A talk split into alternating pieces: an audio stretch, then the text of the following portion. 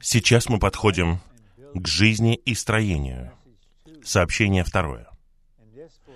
И я дам вам небольшой краткий обзор. Мы отметили вчера, что жизнь и строение — это на самом деле центр, средоточие Библии. И мы можем понять это, если мы понимаем, что имеет в виду Библия под жизнью и строением. Жизнь, о которой мы говорим, это не природная человеческая жизнь. Это точно не биологическая жизнь, а вечная жизнь, жизнь Бога, несотворенная, несокрушимая жизнь. Затем мы увидели, что жизнь — это содержание Бога.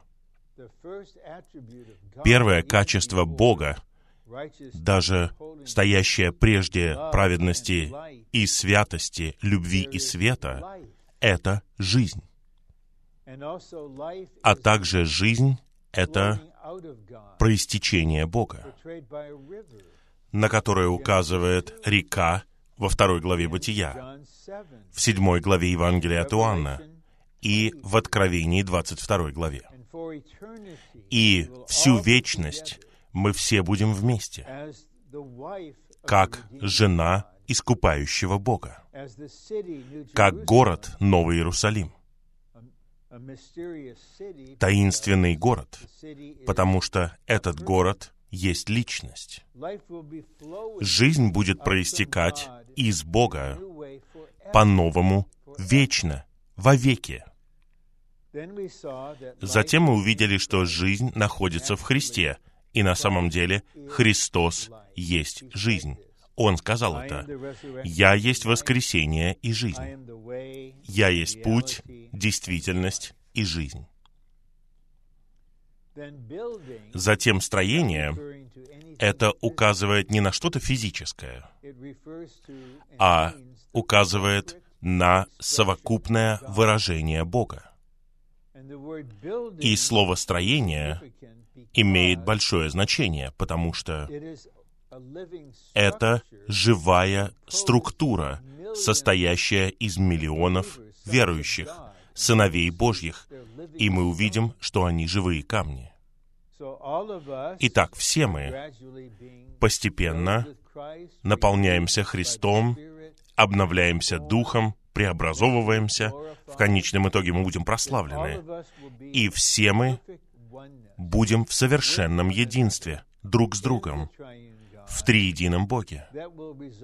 И результатом этого будет совокупное выражение Бога. Это и есть строение. А теперь мы проведем следующие пятьдесят пять или шестьдесят минут в Евангелии от Иоанна. Наверное, более чем любая другая книга во всей Библии, Евангелие от Иоанна представляет нам жизнь и строение. Первый пункт говорит, нам нужно увидеть жизнь и строение, раскрытые в Евангелии от Иоанна. Как мы можем увидеть жизнь и строение, раскрытые в Евангелии от Иоанна? Первый шаг очень простой. Нам нужно прочитать Евангелие от Иоанна. Нам нужно познакомиться с тем, что содержится в этой книге. И затем нам нужно, чтобы свет воссиял на нас и на Слово, чтобы мы понимали, что говорит нам Слово. Например, мы подойдем в пятом пункте к дому Отца. По какой-то причине сотни лет проповедники говорят, что дом Отца — это небо. Но нет никаких оснований говорить подобное. В тексте у кого-то появилась такая идея. Мне кажется, что это был дьявол, чтобы увести нас и отвлечь нас и обмануть нас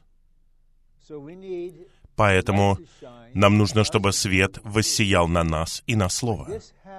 Когда это происходит, то, что мы видим в Слове, станет действительностью в нас. А теперь второй пункт. Я не знаю, в первом пункте ссылки Писания, там в плане говорится тринадцать, два и три. Это моя ошибка. Должно быть четырнадцать, два и три. Это указывает на дом моего отца, на многие обители. Я готовлю место для вас, и мы будем читать эти стихи довольно скоро. Евангелие от Иоанна раскрывает триединого Бога.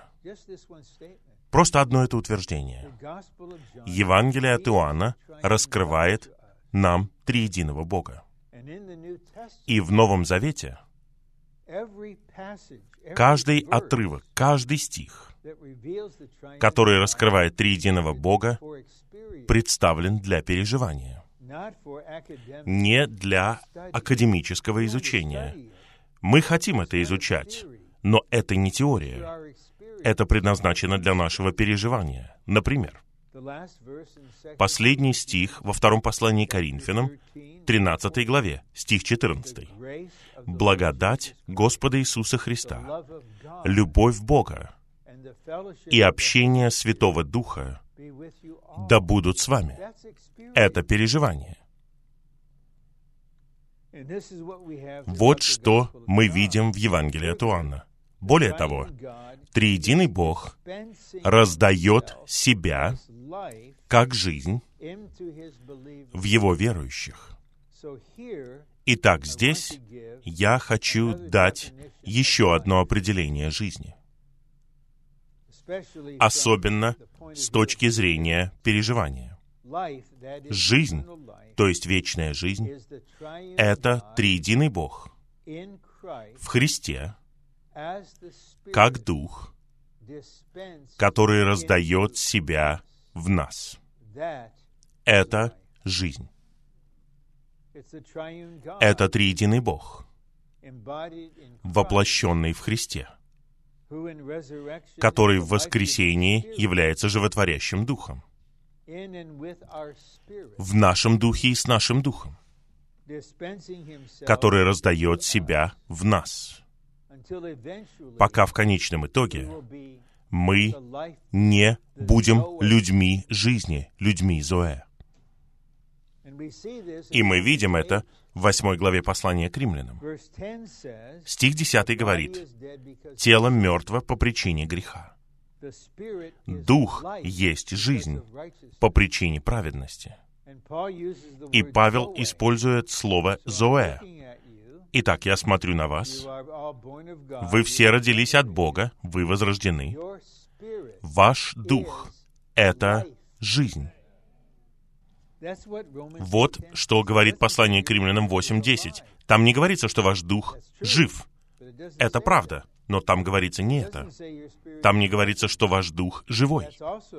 Это тоже истина. Ваш дух есть жизнь. Завтра, если молодые люди пойдут учиться,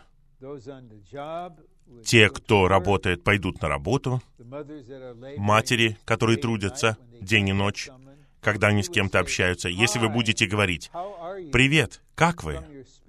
из Духа, вы будете преподносить жизнь, потому что ваш Дух есть жизнь. Затем послание к Римлянам восемь шесть говорит: «Разум, обращенный к Духу, есть жизнь». Жизнь теперь заполняет ваш разум. Поскольку наше тело — это тело греха и смерти, мы не можем еще сказать, что наше тело есть жизнь. Но я люблю послание к Римлянам восемь одиннадцать.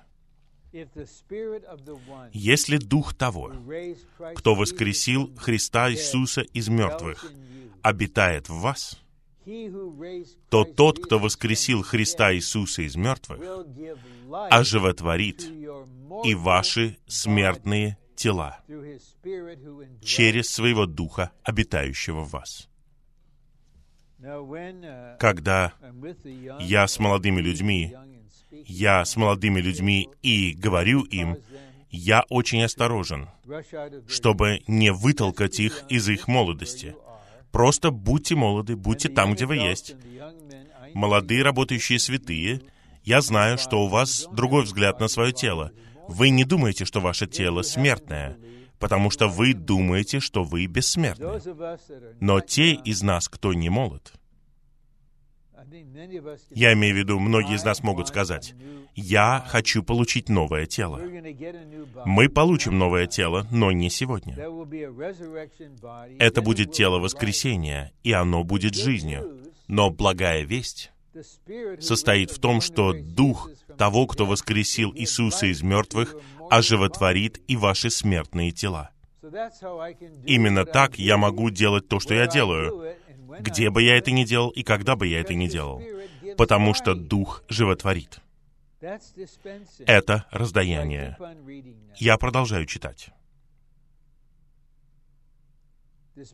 Раздает себя, как жизнь, в своих верующих, и чтобы верующие, как результат этого раздаяния, стали строением Божьим, Его расширением, увеличением и совокупным выражением. Итак, божественная жизнь раздается во всех нас. И мы собраны вместе, и мы живем вместе в единстве. Результат — это строение, совокупное выражение Бога. А теперь в третьем пункте мы начинаем сосредотачиваться на чем-то конкретном. Значение камня состоит в том, что он обозначает работу преобразования, чтобы произвести материалы для Божьего строения, вифиля, Дома Божьего. Вот что значит вифиль. Если вы назовете новорожденную дочку Бетель, вифиль, это означает Дом Божий. А теперь я хотел бы задержаться на какое-то время на стихах. Евангелие от Иоанна, глава первая, стих сорок два.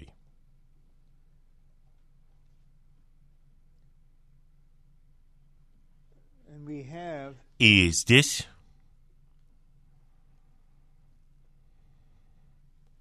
кое-кого привели к Господу Иисусу. И стих сорок два. Он привел его к Иисусу. Хорошо.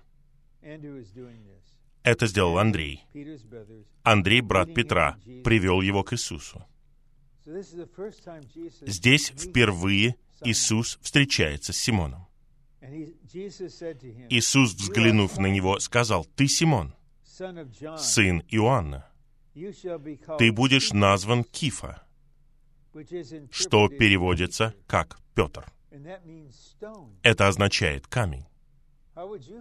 Как бы вы себя почувствовали, если бы кто-то представил вас мне в первый раз после собрания и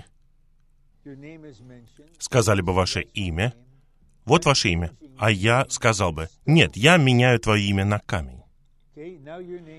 Теперь тебя зовут камень. Это довольно серьезное вступление. Камень. Петр, Кифа, камень. Но это произвело на Петра большое впечатление, потому что в четвертой главе Деяний он возвещает благовестие, и он говорит о Христе как о камне, который был отвергнут и который стал главой угла. И он говорит, «Нет спасения ни в ком другом, кроме Него». Он говорит, «Христос — это Спаситель, но Спаситель — это камень». Петр проповедует Христа как камень. Затем, когда он писал свое первое послание, он сказал, «Все мы приходим к Христу как драгоценному камню, и мы сейчас живые камни». Итак, вы живые камни, как мне кажется. Знаете, есть знаменитая цитата. Кто-то искал этого миссионера в Африке и спросил: «Вы доктор Ливингстоун?» Как мне кажется. Я играю этими словами. «Вы живые камни?» Как мне кажется. И затем, в стихе пятьдесят первом, первой главы Евангелия от Иоанна, Господь говорит Нафанаилу и говорит ему: «Истинно, истинно говорю вам, увидите открывшееся небо и ангелов Божьих, восходящих и сходящих по Сыну Человеческому». Увидите открывшееся небо и Сын Человеческий, Господь Иисус, и ангелы, которые восходят и сходят. На основании вашего знания Библии, где еще в Библии вы читаете о том, что ангелы восходят и сходят? Восходят и сходят. Бытие, двадцать восьмая глава. Иакову приснился сон. Я не знаю, почему он использовал камень в качестве изголовья, но он поступил именно так. И во сне ему приснилась лестница, поставленная на земле, достигающая небес. И ангелы восходили и сходили по этой лестнице. Он проснулся. Он был шокирован положительным образом. Он сказал: «Это дом Божий». Дом Божий — это то место, где находится лестница, соединяющая землю с небом. В Евангелии от Иоанна один пятьдесят один Господь применяет это к себе. Вместо лестницы Он говорит «Сын Человеческий», то есть воплощенный Бог. Бог стал человеком на земле. И ангелы восходят и сходят по Нему. Господь говорит о Вифиле, о доме, о строении. Итак, в этой главе мы видим камень, и мы видим строение, Божье строение. Эта мысль будет развиваться на протяжении всего Евангелия от Иоанна и достигнет полноты в конце Откровения. Пункт А. Верующие в Христе после возрождения преобразовываются в живые камни для построения церкви. Евангелие от Матфея шестнадцать восемнадцать. Господь пророчествует: «Я построю мою церковь на этой скале». На скале. И Петр — это один из камней. Затем Петр пишет о том, что мы живые камни, которые созидаются в духовный дом. Вот что Бог делает на земле сегодня. Б. Дом Божий обозначает увеличение Христа через церковь, построенную из верующих как драгоценных камней. И животворящий дух является маслом, что производит увеличенный дом Божий Вифиль для осуществления сна Иакова и для Божьего вечного замысла. Итак, здесь нам необходимо подчеркнуть несколько моментов. Когда Иаков проснулся, заявил то, что он увидел, он вылил масло на камень. Это имеет значение. Масло обозначает Духа. Камень обозначает преобразованного верующего. И это элементы дома. А теперь, в том случае, если эта мысль как-то озадачивала вас, выражение увеличения Христа через церковь. Увеличение Христа через церковь. Давайте не будем просто пропускать ее. Это необычное выражение. И вы справедливо можете спросить, Как Христос может увеличиться? Разве Он не Бог? А Бог бесконечен. Он не может увеличиваться, Он неизменен. Это так. Мы не говорим, что Христос сам в себе увеличивается. Но когда Христос входит, скажем, в десять миллионов человек и устраивает себе дом в их сердце, Он увеличивается в том смысле, что Он наполняет их всех собой. Вот что мы имеем в виду. Он в себе не увеличивается. И Павел в послании к Колоссянам два девятнадцать говорит: «Тело растет ростом Божьим». Как Бог может расти? Сам по себе Бог не может расти. Он уже бесконечен. Если Он будет расти, это будет означать, что Он меняется, а Он неизменен. Но Бог растет в вас. Поэтому я могу откровенно сказать. Во время этой поездки, когда я вижу святых спустя два года, я могу сказать, в вас больше Бога. Бог растет в вас. Но это не означает, что Бог сам в себе больше, чем два года назад. Нет, это не так. И затем мы видим, что верующие становятся драгоценными камнями.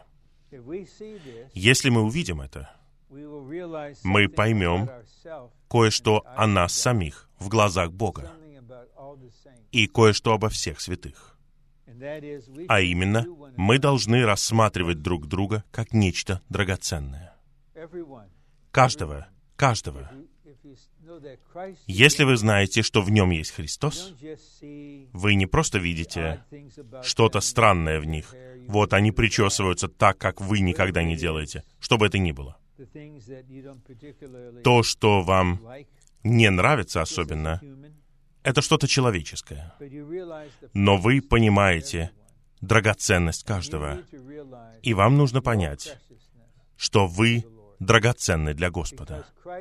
Потому что сам Христос есть драгоценность.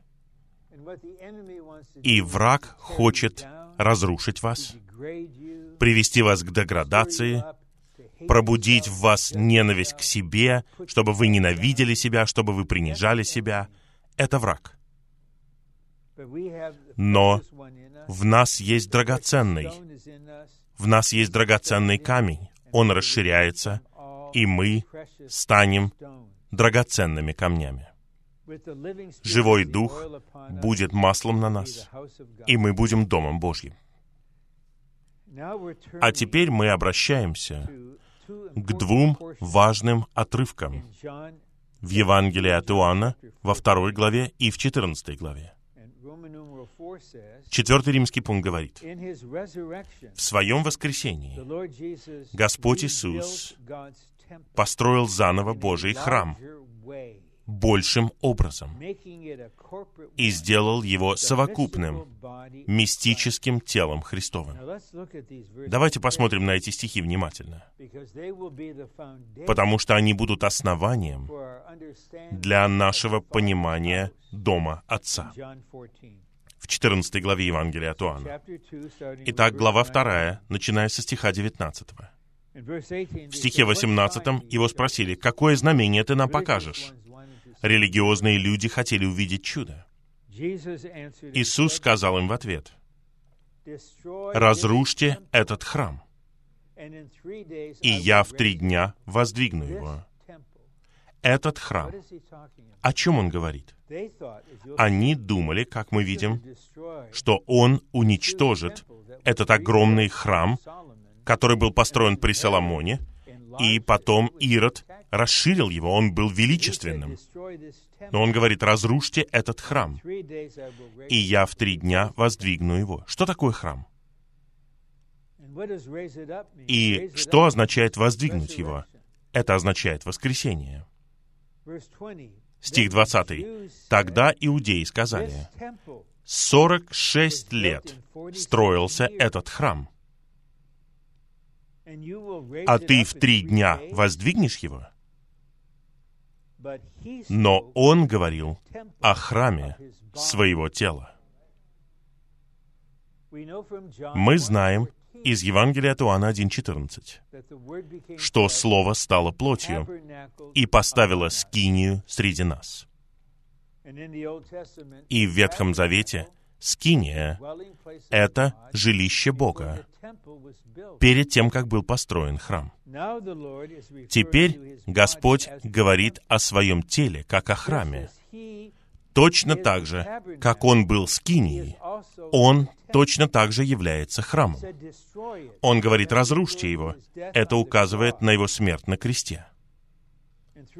И в три дня я воздвигну его. Это воскресение. Стих двадцать один. Но он говорил о храме своего тела. Храме своего тела.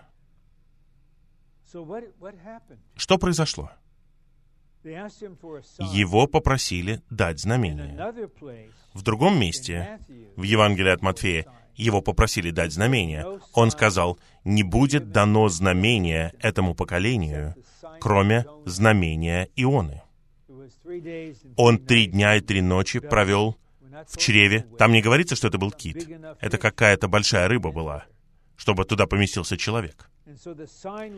Итак, знамение — это воскресение. Воскресение — это демонстрация и подтверждение того, чем он является. Итак, Господь говорит, «Храм моего тела, вы уничтожите его на кресте». Но через три дня, в воскресение, я воздвигну этот храм. Но теперь он говорит о своем воскресшем теле. Но более того, он говорит о храме, о церкви как храме, как духовном, мистическом теле Христовом. Итак, храм Его тела. Его физическое тело в воскресении, с одной стороны, это прославленное тело, но в воскресении Он произвел тело Христово. Поэтому в двадцатой главе Евангелия от Иоанна он говорит Марии, «Иди к моим братьям». Откуда у него сейчас появились братья? Ответ в первом послании Петра один три. Там говорится, что мы возрождены в воскресении Христа. И мы знаем из тринадцатой главы Деяний, стиха тридцать три, что в своем воскресении он родился как первородный Сын Божий. Итак, теперь есть братья первородного Сына, и храм Его тела. Это Его воскрешенное тело, но особенно это церковь, как мистическое тело Христово. И стих двадцать два. Итак, когда Он был воскрешен из мертвых, Его ученики вспомнили, что Он говорил это, и поверили Писанию и Слову, которое сказал Иисус. Этот стих говорит о строении. Храм — это строение. И физическое тело Господа было храмом в Его плоти, в воплощении, но в Его воскресении Он воздвигнет его как мистическое тело, церковь как тело Христова. А теперь подпункты. Они должны помочь нам. Тело Иисуса, храм, который был уничтожен на кресте, был маленьким и слабым. Но тело Христово в воскресении является обширным и сильным. Послание к Ефесянам один, двадцать два и двадцать три говорит, «Церковь — это тело Христово, полнота того, кто наполняет все во всем. Христос сейчас наполняет всю Вселенную. Можно отправиться куда угодно во Вселенной. Там будет Христос. Но в своем воплощении Он не был повсюду, физически. Но теперь в воскресении Он превосходит время и пространство. Он вселенский. И Его тело должно соответствовать личности. Поэтому это обширное и сильное тело. Со дня Своего воскресения Господь Иисус увеличивал свое тело в своей жизни воскресения. Вот что Он хочет сделать в Господнем восстановлении каждый день по всей земле. Он хочет увеличивать Церковь как тело Христово тремя основными путями. Первый путь — это через благовестие. Драгоценные люди, которые верят в Господа, призывают Его имя, исповедуют, что Бог воскресил Его из мертвых, рождаются от Бога, и они крестятся в триединого Бога. Это увеличение Христа. Так производится еще один член тела. И я понимаю, что в Австралии, учитывая характер мужчин здесь, тут непросто, но я все равно верю, что у него есть избранные. В Брисбене, в Голдкоусте, по всей стране есть такие люди. Затем Христос увеличивается в нас, растя в нас, распространяясь в нас. Сначала Он находится в нашем духе, затем Он устраивает себе дом в нашем сердце. Итак, Он увеличивается в нас. И третий путь. Мы не просто одни в своей комнате, мы не просто пытаемся быть духовными. Мы церковь, мы собраны вместе, мы живем жизнью общения, мы живем совокупной жизнью. Это увеличение Христа совокупно. Итак, Он увеличивает свое тело в своей жизни воскресения. Он все еще работает ради созидания своего тела под процессом воскресения. Это важно. Процесс воскресения — это Христос, который покоряет смерть и высвобождает свою жизнь воскресения. Здесь мне нужно отметить кое-что. Во второй главе Евангелия от Иоанна есть два важных момента. Мы прочитали второй. Там говорилось о храме, который будет разрушен и воскрешен. Но первая часть — это то, что произошло на свадьбе в Кане. Он и его ученики были приглашены на свадьбу, и мать Иисуса была там. И она была очень сильно обеспокоена. Она пришла к Господу и говорит: «У них нет вина. У них больше не осталось вина». И Господь уважительно говорит: «Успокойся». И что Он сделал? Там были огромные сосуды, огромные вместилища для воды.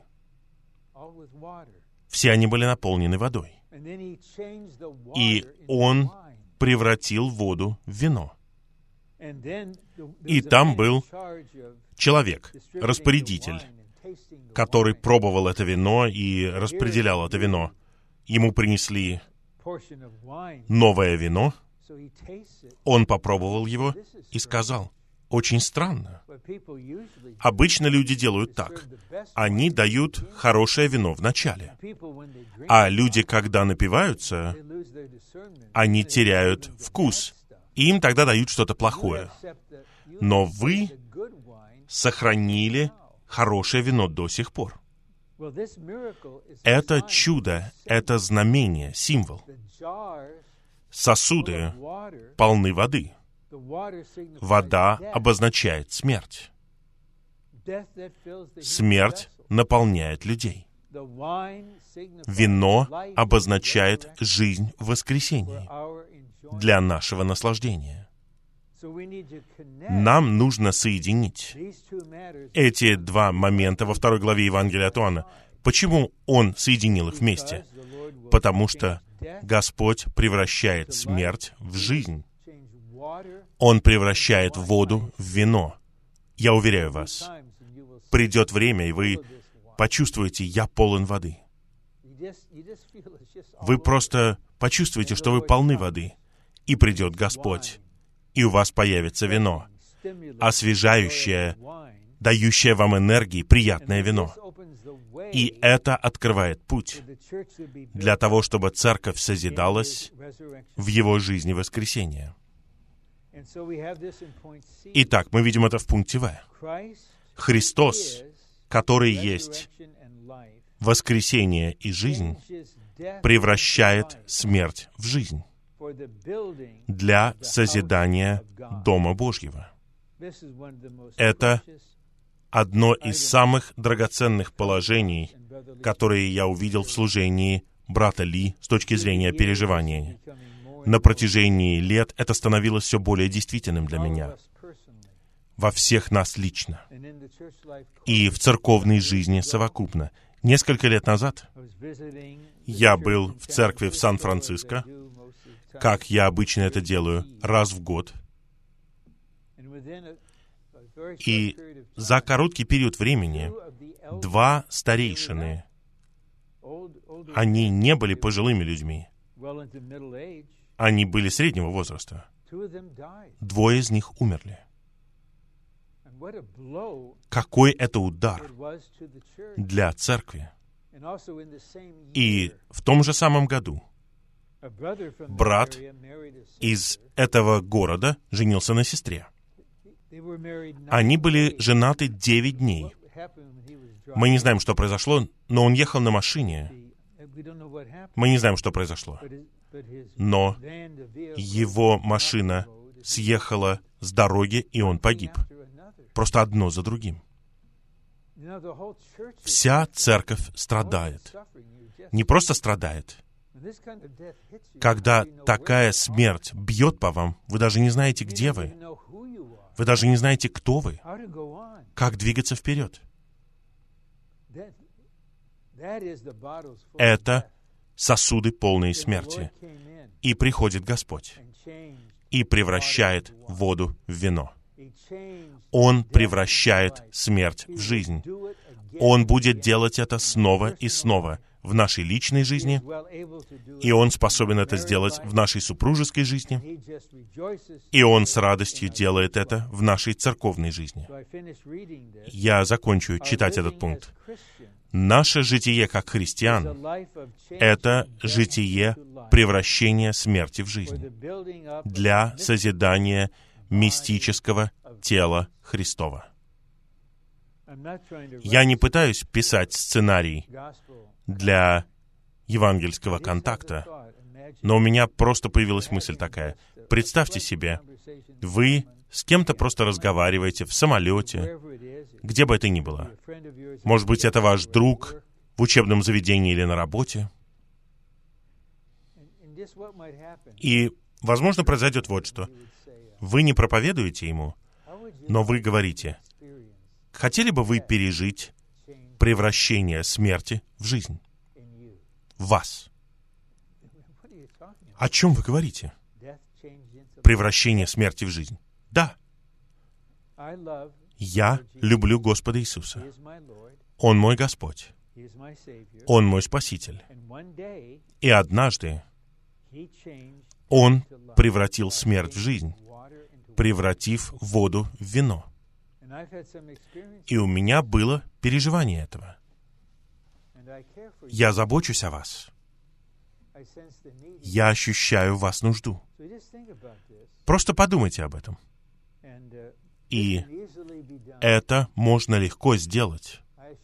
Уверяю вас, я не совершаю чудеса, но я един с Христом, который превращает воду в вино. И если вы хотите, чтобы это произошло, за пять минут ваша вода превратится в вино. У вас будет радость спасения. Какое это евангельское сообщение? А теперь мы подходим в последнем разделе, и времени у нас достаточно, мы движемся хорошим темпом. Нам нужно теперь мыслить совершенно трезво, потому что мы должны исправить ошибочное, неправильное учение, которое обкрадывало миллионы христиан и мешало им участвовать в осуществлении Божьего замысла. Как мы увидим, это учение о том, что дом Отца — это небо. Не беспокойтесь, Господь готовит вам дворец, жилище, квартиру. И когда Господь вернется, Он заберет вас туда. И это должно быть вашей надеждой. Вот и все. Я спасся, чтобы попасть на небо. Ничего о воле Божьей, о Божьем вечном замысле, о невесте Христа, о восхищении, о свадьбе с Господом Иисусом, ничего об одном новом человеке, никакого служения о Царстве Божьем, просто небо. У меня была возможность, я бы сказал бы, честь познакомиться с Билли Грэмом дважды. Я был рядом с ним. Однажды, после евангельского сообщения, которое он сделал в одном городе, в другой раз я сидел рядом с ним час. Это было на собрании общения в Принстоне, в Нью-Джерси. Я уважаю его, он был чистым, он был верным. Я верю, что он будет победителем в сардах, в белых одеждах. Его проповедь о кресте была очень сильной. Сам брат Ли говорил это. Но цель его проповеди состояла в том, чтобы посылать людей на небо. Вот и все. Он был верен, чтобы провозглашать то, что он знал, и, возможно, Господь хотел, чтобы он делал это, чтобы он был благовестником вот таким вот образом. Но дом Отца — это не небо. Я прочитаю пятый пункт, и потом мы посмотрим на стихи и на подпункты. Мы взираем на Господа, пусть свет сияет. Дом Отца связан с тем, что триединый Бог, благодаря воплощению, распятию и воскресению, внедряет себя в верующих для того, чтобы полностью слиться с ними, чтобы Он созидал их как организм для своего обитания и выражения. Глава четырнадцатая. Начиная... Давайте я начну с самого начала. «Пусть не тревожится ваше сердце. Верьте в Бога, и в Меня верьте». Это означает, что Он Бог. «В доме моего Отца обителей много». Не дворцов, как в другом переводе. Это просто обитель, жилище. А если бы это было не так, я бы сказал вам, «Ибо я иду приготовить вам место». И если я пойду и приготовлю вам место, я прихожу опять и приму вас к себе, чтобы где я, там и вы были. Господь говорит, где я, там и вы были. А где был Господь, когда Он говорил это? Где я, там и вы были. И куда я иду, вы знаете путь. Фома говорит ему, Господь, мы не знаем, куда ты идешь. Как мы можем знать путь? Иисус говорит ему, «Я есть путь». «Я есть путь». И действительность и жизнь. Никто не приходит к Отцу, не на небо, а к Отцу, кроме как через Меня. Я путь к Отцу. Если бы вы знали Меня, то знали бы и Моего Отца. И отныне вы знаете Его и видели Его. Филипп говорит ему, «Господь, покажи нам Отца, и достаточно нам». Иисус говорит ему, «Столько времени я с вами, и ты не узнал Меня, Филипп. Кто видел Меня, тот видел Отца. Как же ты говоришь, покажи нам Отца? Разве ты не веришь, что я в Отце?» Он говорит, вы будете там, где я. Где я, там и вы будете. Я в Отце. Вы будете там, где я. Я не привожу вас в какое-то место. Я привожу вас в личность. И в этой личности, в Отце, вы станете домом Отца, строением. Разве ты не веришь, что я в Отце и Отец во Мне? Слова, которые я говорю вам, я говорю не от себя. Отец, пребывающий во Мне, совершает свои дела. Итак, Он в Отце, и Отец в Нем.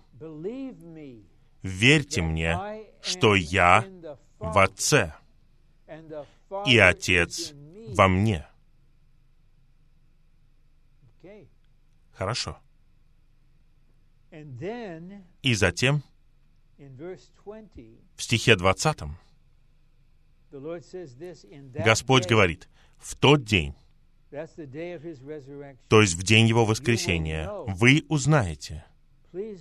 Пожалуйста, обратите внимание, братья и сестры, тут не говорится, что вы поверите. Когда Он говорит нам верить, мы должны верить. Когда Он говорит нам надеяться, мы должны надеяться. Но Он говорит, «Вы узнаете, что я в Моем Отце». И потом Он говорит, «И вы во Мне». Вы узнаете, что я в Отце, и вы во Мне. А где мы? Мы в Господе, который в Отце, сейчас, когда мы здесь. Господь в Отце, мы в Господе. Это означает, что, будучи в Господе, который находится в Отце, мы находимся в Отце. И все мы находимся в Отце, будучи в Сыне. Мы есть строение, дом Отца. И я в вас. В предыдущем стихе, в стихе десятом, говорилось, «Я в Отце, Он пребывает во Мне». «Я в Отце, Отец во Мне». А теперь мы понимаем. Он говорит, «Вы будете во Мне, и Я в вас». Что Господь делает? Он говорит, «Есть духовное строение, которое я строю». Я говорю, «Я построю мою церковь». Для меня, Сына, церковь — это тело. Для Бога Отца церковь — это дом. Когда я строю мою церковь, я строю дом Отца. Я есть скала. Откровение — это скала, а вы — камни. Мы все созидаемся вместе. И я готовлю место для вас в доме Отца. Когда я пришел в Господне восстановление и коснулся его в сентябре тысяча девятьсот шестьдесят шестого года, и меня познакомили с практичностью и действительностью поместных церквей в Калифорнии, и я стал частью одной из них, и я узнал, что есть человек по имени Уитнес Ли, он сработник Вочмена Нии, он живет в Лос-Анджелесе. Мне дали книги служения, два стиха, которые были во мне благодаря предыдущему чтению Библии, получили озарение. Первый стих: «В доме моего Отца много обителей. Я иду приготовить место для вас». И я понял, я дома. Мое место здесь. Я просто брат среди многих братьев и сестер. Я не какой-то особенный. Я просто брат. И другой стих — это тринадцатая глава Евангелия от Матфея. «Царство небес подобно купцу, который ищет жемчужин». И он по-настоящему умел оценивать жемчужины. И он нашел жемчужину невероятной стоимости. И он продал все, что у него было. И Дух ясно показал мне, эта жемчужина есть церковь. Она будет стоить для тебя всего. И я с радостью решил, какая бы ни была цена, это очень драгоценная жемчужина. И когда я начал принимать служение, я начал переучиваться, или лучше сказать, забывать то, чему меня учили, и стало совершенно ясно, что вся мысль о небе — это что-то, добавленное в текст. Этой мысли там нет. Это какая-то религиозная мысль, источником которой является языческая религия. Она была принесена римско-католической церковью, и это смесь языческого с библейским. И так это перешло ко всем протестантским деноминациям. И я помню, однажды я помогал брату, пресвитерианскому служителю. Я очень уважал его, и я до сих пор уважаю его. Он был высокообразованным, у него была докторская степень, он был смелым благовестником посреди либеральной деноминации. И я сидел рядом с ним, и я помогал ему на собрании похорон. И перед тем, как оно началось, он сказал мне, что он будет говорить на основании Евангелия от Иоанна четырнадцатой главы о том, что дом Отца — это небо. И он сказал мне, на самом деле, там говорится не это, но они этого не знают. Поэтому я буду использовать это, чтобы утешить их. У меня не появилась горечь к нему, но я понял, я не могу принять эту слабость. Я никогда не буду утешать страдающих святых ложью, ложной надеждой, обещанием, которое я не могу подтвердить. Я буду утешать вас Богом, который утешает меня. Давайте я прочитаю пятый пункт еще раз, и потом я прочитаю подпункты. И моя часть закончится, но сообщение не закончится. Вам нужно закончить сообщение примерно через двадцать две или двадцать три минуты. Говорение.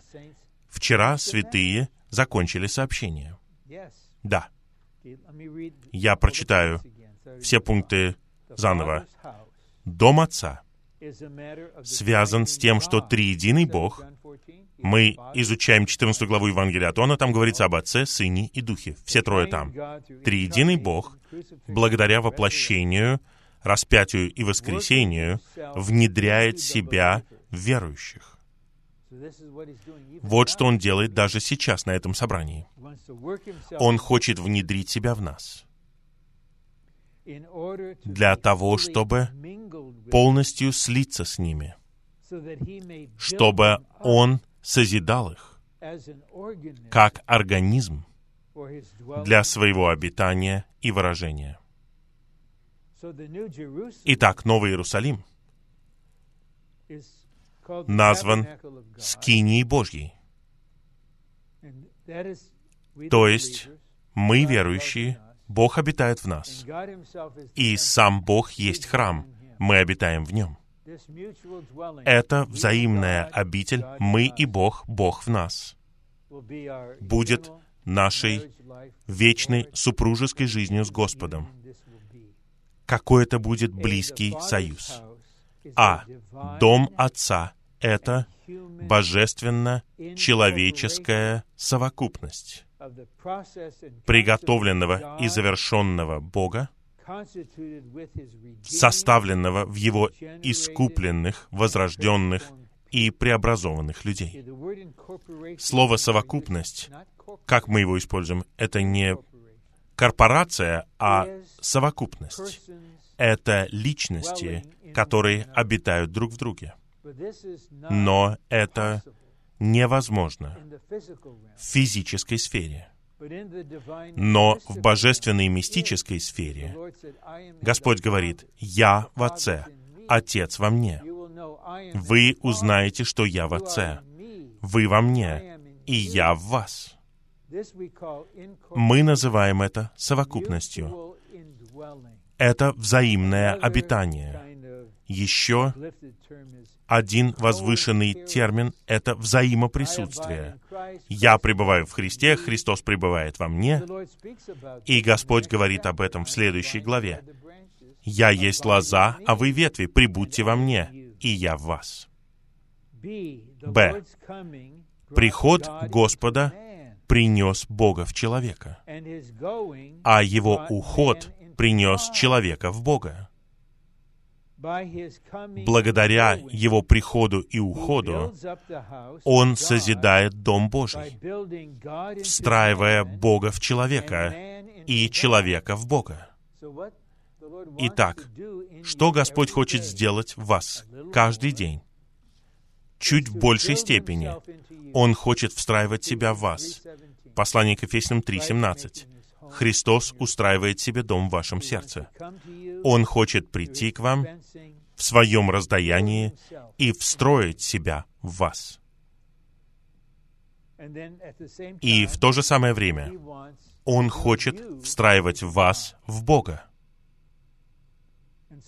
Итак, Господь приходит к нам и встраивает Бога в нас. Это принцип воплощения. И затем у нас появляются переживания превращения смерти в жизнь. И благодаря воскресению мы встраиваемся в Бога. Это будет нашей личной историей внутренне, благодаря тому, что происходит в каждом аспекте нашей жизни. Когда мы проходим через все, через разные обстоятельства, через разное окружение, день за днем, Он встраивает себя в нас, Он встраивает нас в себя. Вот так Он созидает церковь. И все это осуществляется посредством жизни. В. Благодаря Духу в Его смерти и воскресении, Сын Человеческий, Господь Иисус Христос, созидает организм церковь, то есть Его тело, и дом Отца, который производится в результате слияния триединого Бога с Его избранными и искупленными людьми.